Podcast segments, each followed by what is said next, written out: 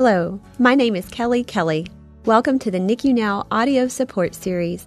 I am a NICU parent to Jackson, a micro preemie born at 24 weeks, and Lauren, a late term preemie born at 34 weeks.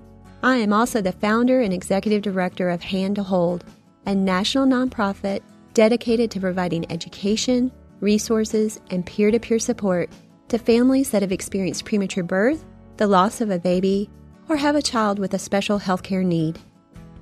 Hand to Hold's NICU Now audio support series was developed to help NICU parents navigate their NICU journey.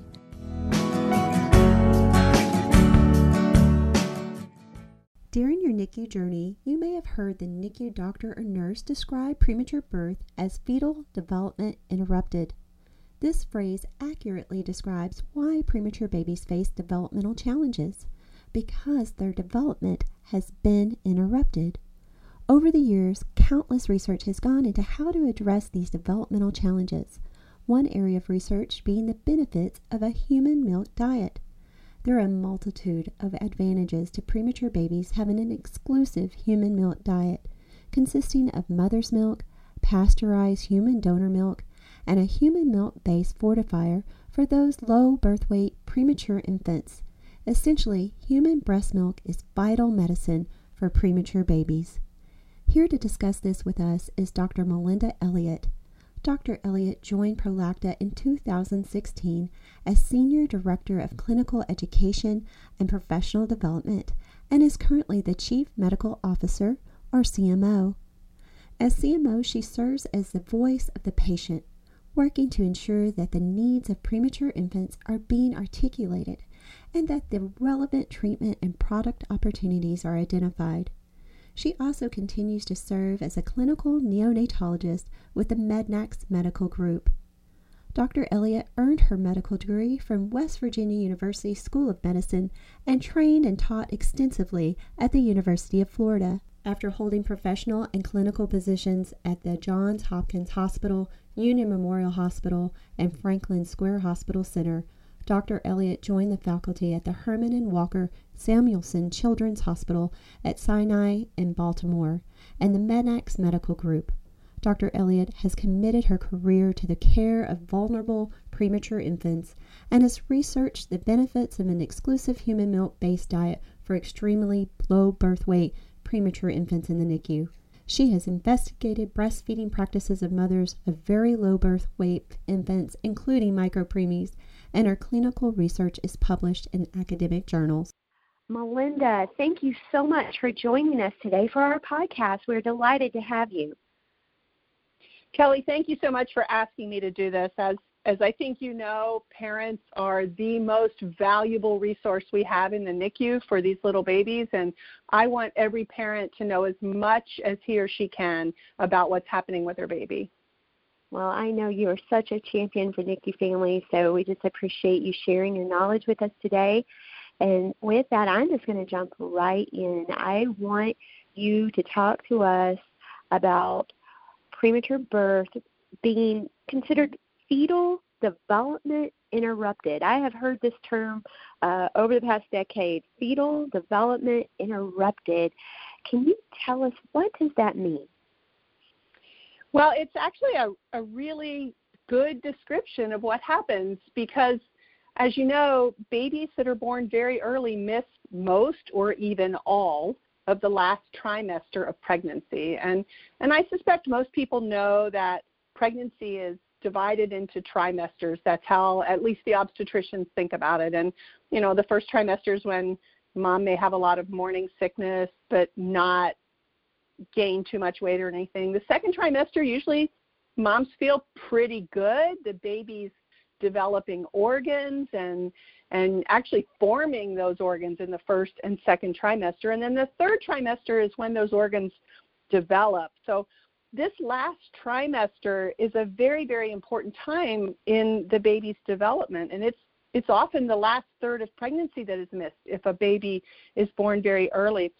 And so while the baby has all those organs present, most still have a tremendous amount of maturation or development to still do.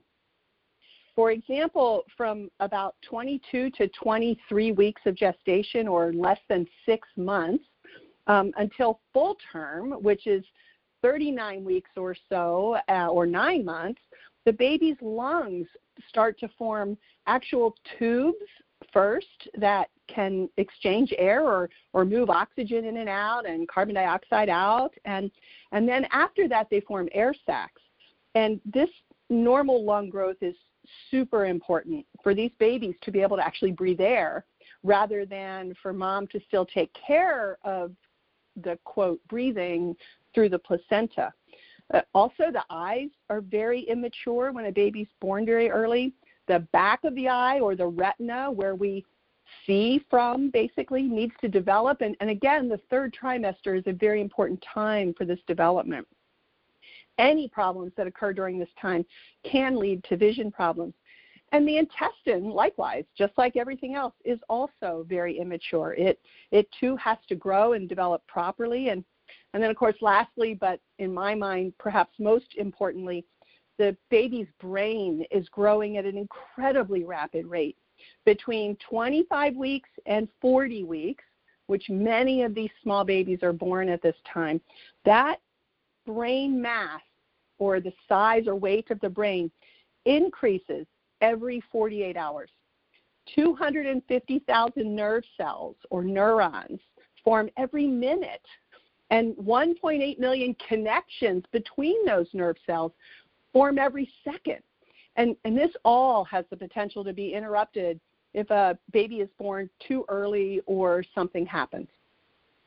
That is a wonderful explanation, and I think just so important because I know before I had a baby uh, born early, you know, I, I thought of prematurity as just being a small, tiny baby, so maybe more uh, related to weight gain than I really understood about all the organ development, all the brain uh, maturity that needed to happen, all the things that were taking place in those uh, last months or weeks uh, for a late term preemie, even uh, needing that extra time for fetal development. So, thank you so much for kind of going more in depth with us about that. I know that nutrition is critical for these fragile premature infants. Can you talk to us a little bit about why what they're eating is so important during this stage? Absolutely. Um, when babies are born very early, they need more energy than full term babies just simply to survive. Um, simply being premature causes these little babies to need 20 to 40 percent more nutrition than a typical full term infant. But surviving is not enough. Premature babies need to thrive. And for them to grow and develop appropriately, they need even more nutrition.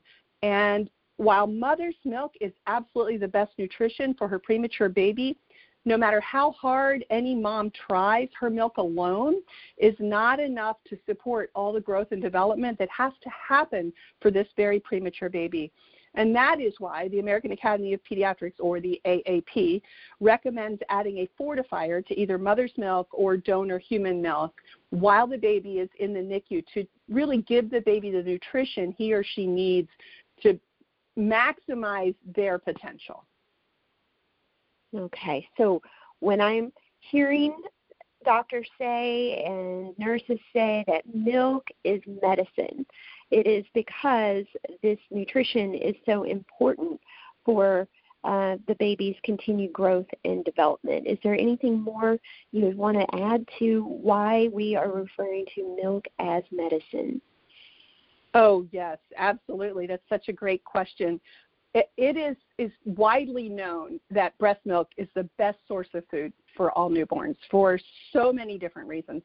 But for premature babies, especially small premature babies, breast milk truly is an absolutely vital medicine. As I said before, mom's milk has to be fortified for the baby to grow and develop appropriately it's important for your listeners to know that there are actually two types of fortifiers available. It's not just milk that's medicine, it's human milk that's medicine. And there are two types of fortifiers. One's made from human milk and one is made from cow's milk. And it's critical that babies born very early not be exposed to cow's milk in the first few weeks because unfortunately, cow milk, while the easiest type of milk to get, the exposure to cow milk is linked to severe and life threatening complications. So, only fortifiers made from all human milk added to either mother's milk or donor human milk can decrease these rates of complications. So, babies who don't get cow milk have a lower risk of something called necrotizing enterocolitis, for example. And necrotizing enterocolitis, or NEC for short, is the most common and serious inflammatory disease in the intestine that happens to premature babies. And what happens is that tissue in the small intestine or large intestine in the gut is injured and it might even begin to die off. We know that cow milk is associated with increased risks of other dangerous conditions, things like bacterial infections that occur after the first few days of life, something called late onset sepsis, or bronchopulmonary dysplasia or BPD, which is a lung disorder that is associated with tiny babies who still need breathing help after premature birth. Cow's milk is also associated with a higher incidence of something called a PDA or patent ductus arteriosus, which is something that sounds super simple. It's a blood vessel that is normally in the baby. It is open when the baby is still inside its mother's uterus, and it's supposed to close right after birth. But when babies are born very, very early, this vessel often either doesn't close properly or it reopens, and that can cause problems with the baby's blood pressure or with the lungs or the heart or the intestines. And then even cow's milk is associated with that retinopathy of prematurity or that retina development problem, something shortened as ROP, that can also occur. It's an eye disease associated with very small infants that, if not treated appropriately, can even lead to blindness. So, the thing about it is that something as simple as the nutritional fortification of a very tiny baby can help decrease all these horrible risks. Um, so let me just sneak a question in here real quick because I, I want to def- define um, when we're talking about um, these fragile babies. So, um, Melinda, I'm going to jump in there, and I just was hoping you would go back for just a minute. When we are talking about how important nutrition is for these babies, and then we're we're talking about how important it be uh, that the fortifier be human milk, not cow's milk. I, I do know that we have talked very specifically about um, the weight of these babies, the gestation of these babies. So when you're talking, I know it's important for all babies, but the research is very specific on a certain weight of babies. So can you talk about the population that is most at risk, that is really needing only human milk? Absolutely, that's a super question. Um, the population that all the studies have been done in in feeding babies and looking at the risks of cow milk really apply to babies who are born at less than 29 weeks gestation or who are less than 1,250 grams at birth, which is just a little under three full pounds. Okay. Thank you for clarifying that because I do know that that's the most at risk population that we're talking about. I do think um, human milk is medicine and it is important for all babies, but I wanted to clarify specifically that very critical uh, medically fragile population. So I wanted to talk to you about microbiome. Uh, I don't want to be too scientific. I know we hear a lot of terms, medical terms, when we're in the NICU, and sometimes it can get very confusing. So we hear the word microbiome a lot. So for those of us who are not scientists, not into biology, talk to me a little bit about what does this mean, microbiome and the developing gut. Absolutely. You are so right. We are hearing microbiome from every area that you go. Um, so, very simply, the microbiome is something we all have, and it's in our intestines, and it are bacteria or germs. Um, we can have good combinations of bacteria, which means we have a healthy microbiome. We can have some bad players in there, some bad germs, and that can lead in an adult or older child to things like oh, bad gas or abdominal pain or diarrhea, things like that. The interesting thing is that when babies are born, while their their intestines or their guts are not completely sterile, there are a few bacteria in there. They pick up bacteria as soon as they're born.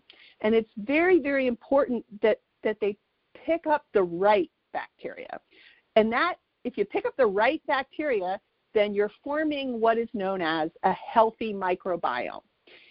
So the microbiome is hugely important. When babies are born, they have relatively few bacteria in their intestines or gut, but they very quickly acquire more bacteria. We know from full term infants and studies of full term infants that babies get the majority of the germs, the good germs, from their moms, from breastfeeding, from the actual act of breastfeeding, and from receiving breast milk. These bacteria that these babies grow make up what we call the microbiome. And you're right, we're hearing a ton about microbiome these days. There's new research coming out every day. We know that abnormalities in the microbiome or growing the wrong kinds of bacteria, what I like to think of as bad bacteria, can lead to both short and long term problems. And if these bad bacteria overgrow these good bacteria, at best, this can lead to something called feeding intolerance. And when a little baby has feeding intolerance, you see things like vomiting, diarrhea, a distended belly, and blood in the stool. At worst, babies can go on to develop necrotizing enterocolitis, that serious disease of the baby's intestine that I mentioned. And Additionally, I'm going to jump in there. I want to jump in there, Melinda, because necrotizing enterocolitis is a big word. It's a scary word, um, and we also hear it called NEC. So I just want to make sure that parents make that connection. Necrotizing enterocolitis is also referred to as NEC, and so that is the very serious complication that we are seeing in our uh, micro preemie and preemie population uh, that we believe is um, very connected to the microbiome. Did I explain that correctly? Absolutely, that's perfect. NEC is absolutely associated with, and here's the big word, it's called intestinal dysbiosis. But all that means is that the microbiome has more bad bacteria than good bacteria. It's actually pretty simple. We don't have to use those monster words. Um, also, to me, what's very interesting is that we do know that abnormalities in the microbiome, in other words, too many of those bad bacteria, actually is tied to problems long term in children, things like Crohn's disease and diabetes and bad neurologic development, and most likely many more things. We're learning new things every day about the microbiome. One thing for sure, though, is that human milk helps develop a good microbiome. And we know that human milk helps develop the immune system in the intestine in these babies. We know that breast milk contains special sugars called human milk oligosaccharides or HMOs. And all of these things really help promote development of a healthy microbiome and immune system. And they also, interestingly, provide a supplemental resource to help brain development in babies. So it's really important to get human milk both to grow a good microbiome and to develop appropriately. Well, I've heard you give this presentation before, and I I was actually just stunned of how little I really understood about human milk and its many different components. So I, am not going to ask you to go into that hour lecture, but if you could just talk a little bit about the different components of human milk and how they protect the baby, because it really is. When we talk about it as being milk as medicine, I just had really no deep understanding. I've always been told that breastfeeding is best and we are encouraged to breastfeed, but I didn't understand how many different levels and components make up this human milk. Can you talk a little bit about that?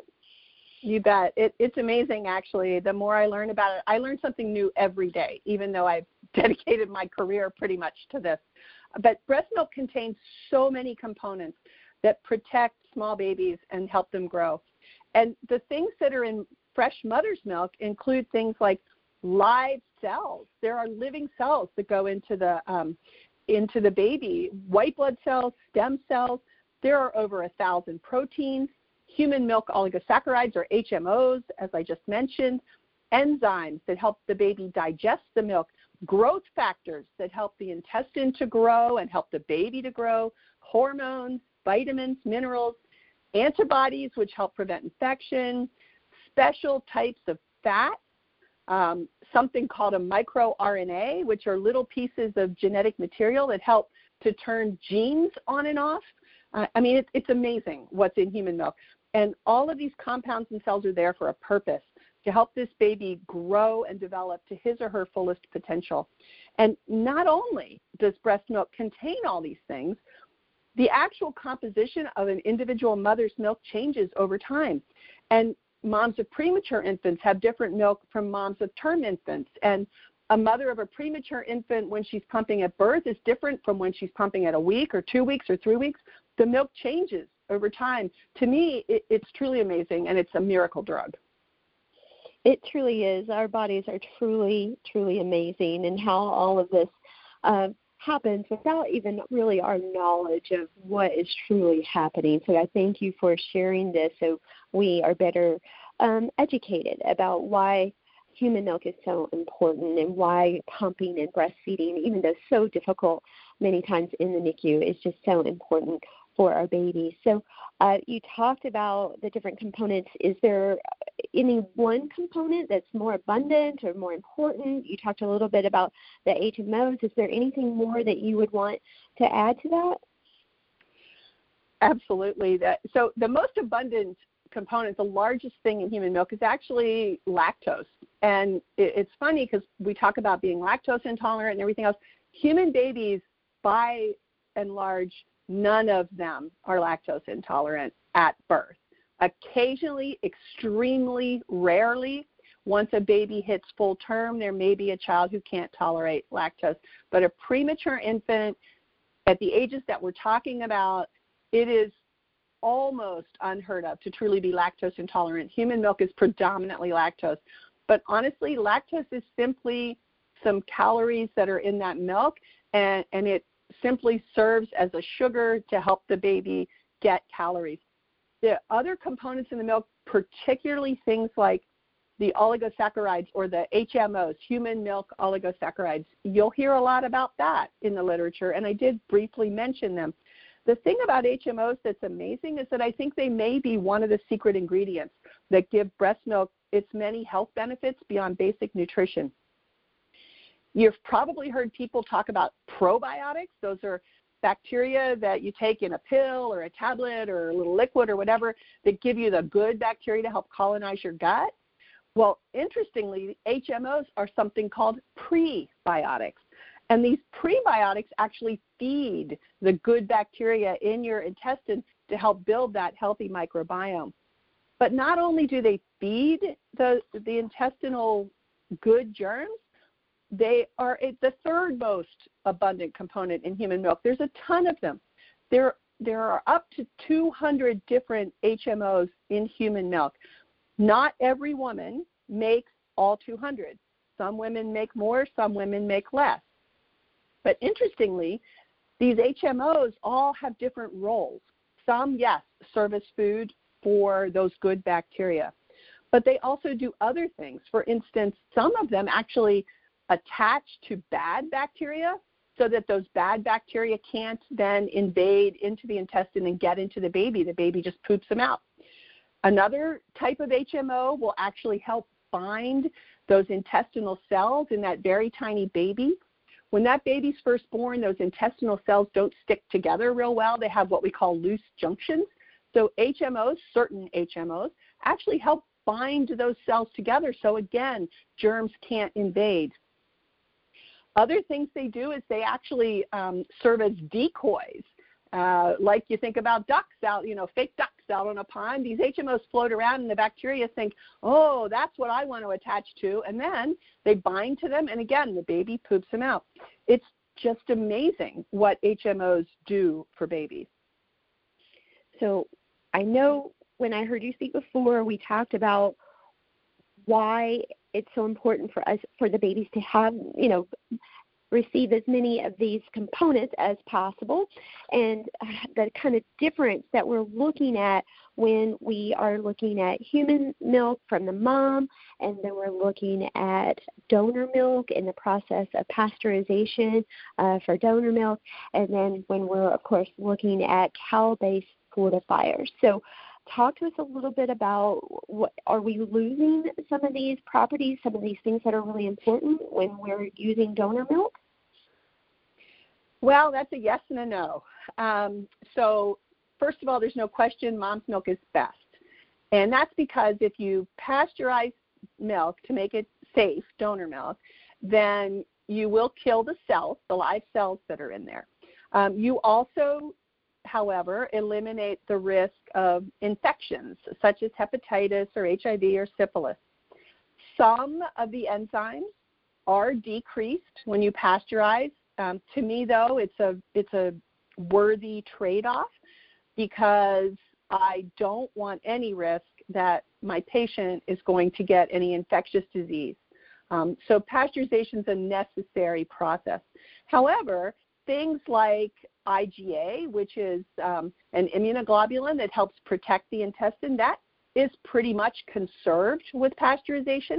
Another protein called lactoferrin, which is a, a good protein for babies to get, that is conserved to a good extent. The HMOs survive pasteurization just fine, so they're all there. Um, the other thing about HMOs is that, like I said, some moms make some and some moms make others. There is some evidence that missing certain HMOs can actually increase a baby's risk of NEC or necrotizing enterocolitis. Um, the thing about using this all human milk fortifier is that there's a full spectrum of HMOs in there. So it really just complements whatever mom's got.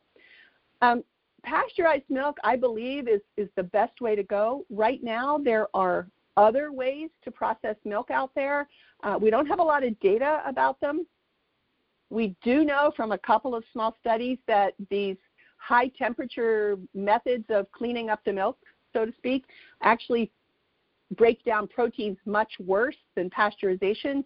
So I would be leery to give my patients any milk if it's not mom's milk that isn't pasteurized. I am not I don't have enough information yet about those other products to feel comfortable giving them to a very tiny, very premature infant.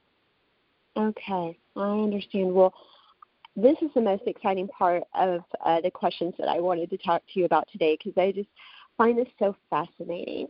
But in a previous speech, you had talked about how the mother's own milk can actually adapt to provide specific and unique health advantages for the infant. What does that mean? Does that mean that my body is responding to my baby and producing things that are specific to my baby's need at that time? Yes and no. So yes, okay. absolutely. um, it, it does happen. If you go into labor early and you deliver early, your body makes a very different milk than it would have made had you delivered at term. In other words, the first few days of milk you make, that colostrum, the very yellow, thick stuff that first comes out, is super high in protein and super high in fat and, and is full of white blood cells and stem cells and other immune cells that really are just made for your baby. That it's there's nothing like it. But even after that, in the first week of pumping, as the what we call mature milk starts to come in, a mother who delivered a premature baby has a higher protein value in her milk than a mother that delivers a full term baby. So that's a huge adjustment that a woman's body makes in delivering a preterm baby. In addition, there's probably a lot we don't know about the individual thing. Remember those microRNAs I mentioned that turn genes on and off? It is very likely that mom is making microRNAs that really help her baby to turn the right genes on and off for her baby. It's just the most amazing thing. And the only thing that's that makes me sad is that no matter how hard she tries, there's not enough protein and enough fat, and that's why it has to be fortified. But just getting what mom can make is critical if it can be done. Well, that's just fascinating to me, and and it just makes me feel so good because I know that as the mom of a premature infant, not it's not just me. As many women I've talked to, we feel a sense of guilt that we weren't able to carry our babies to term, and we often don't feel like a mom and feel connected yeah. and bonded to our baby. But in fact, our body is responding and, and producing exactly what they need, and how important that is uh, for our role as a mom to know that uh, that continues and that our milk is so important for them. So thank you for helping me understand that at a different level.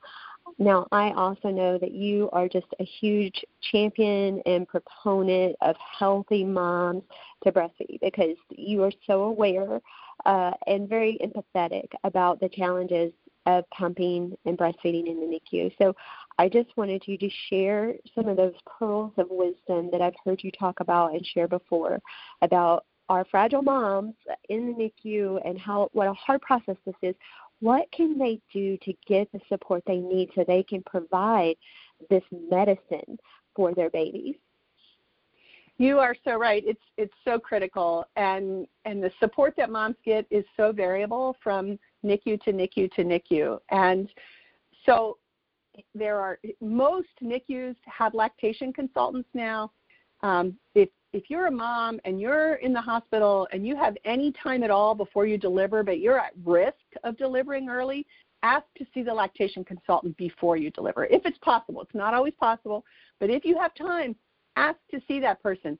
They'll tell you how important it is to start pumping right away if you're going to have a premature baby. If you can pump within the first hour of delivery, your milk has a much better chance of coming in faster and coming in better.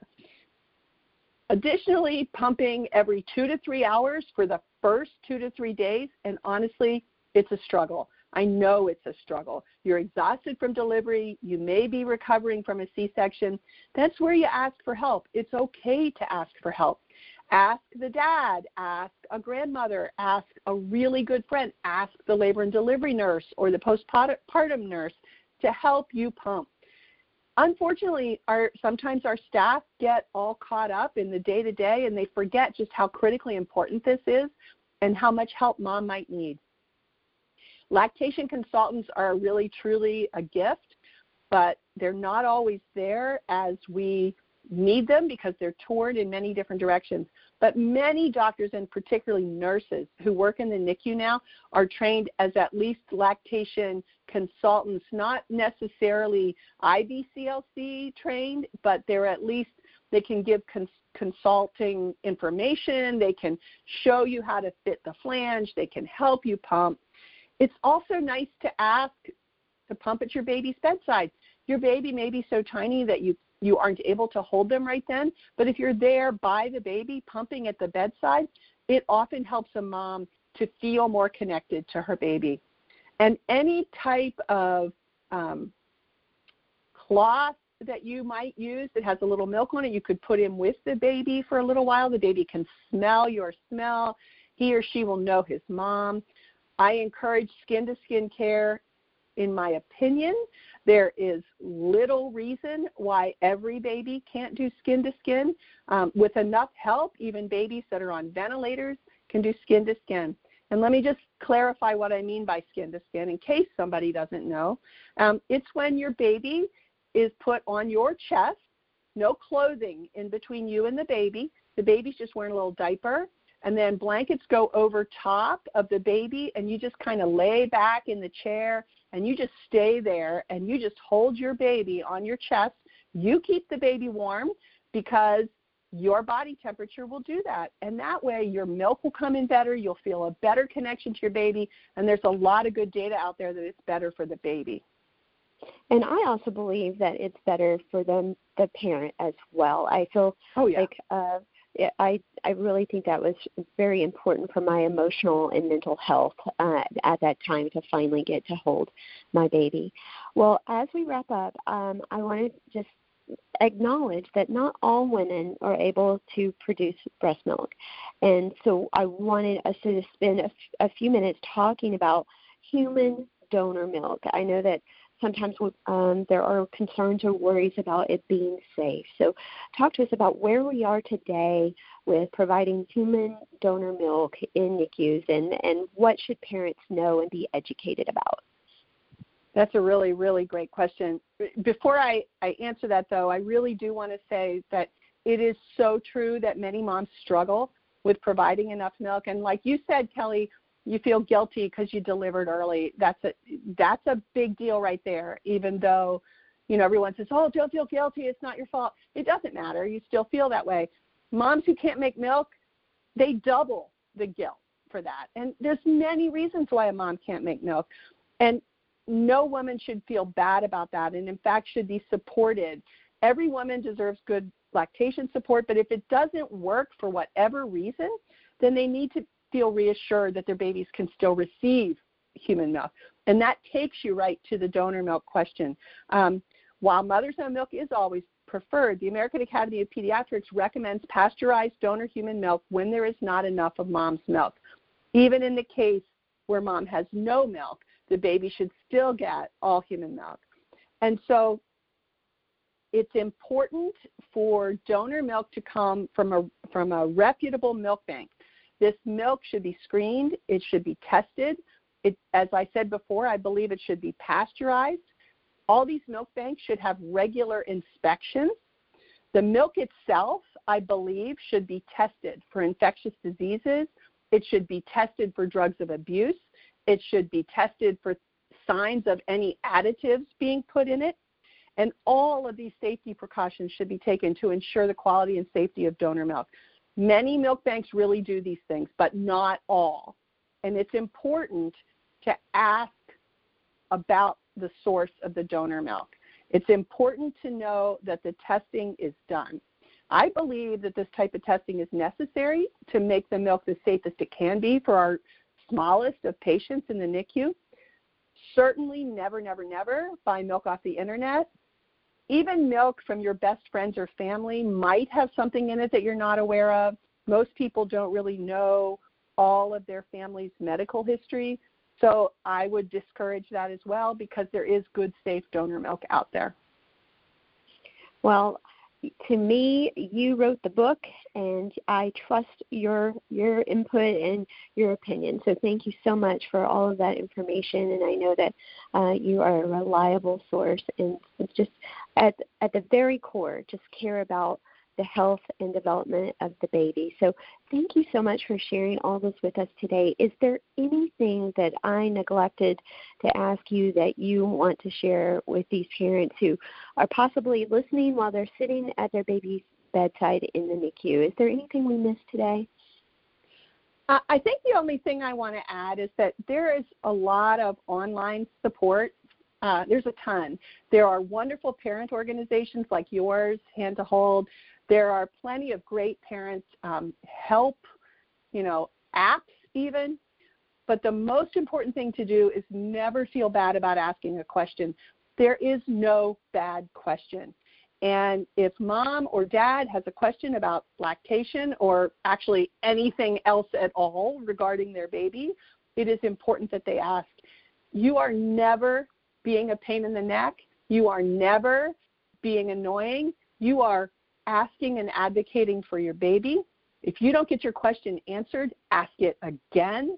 It is hard enough to have your baby in the NICU. You don't need extra stress by trying to guess what's the right thing to do. That is powerful. Thank you so much because Hand to Hold so much wants parents to understand that they are powerful and they need to advocate for their babies and we just want them to feel empowered and educated and know that it is their baby and they have every right to ask uh, these very important questions and continue to ask until they understand and feel that their questions have been fully answered and addressed. So thank you so much for uh, sharing that information and all the valuable information today. I think this has been incredibly informative, and I also just so appreciate that you speak at my level. I know there are other parents that have medical backgrounds and probably uh, can understand all this microbiome talk and all these different things, but uh, for me, you just speak to me in my heart and you help me understand. So thank you so much for giving of your time. You are welcome, Kelli. I really appreciate the opportunity. I, I believe an empowered parent leads to a much better NICU experience. Well, so do we. So, on that note, thank you for joining us. I hope you'll join us again down the road, and uh, I look forward Anytime. to hearing you speak again at the next conference. You're always a joy. Thank you so much for your time. Thanks, Kelli. In order for NICU babies to thrive after discharge, they need smart, informed parents who understand their needs and are emotionally and physically capable of caring for a medically fragile child. Peer to peer support is an effective tool for helping parents navigate their NICU stay. Support from a caring and informed NICU graduate parent helps a new family feel more capable, confident, and ready to face the journey ahead. To request support, volunteer, or donate, please visit our website at handtohold.org.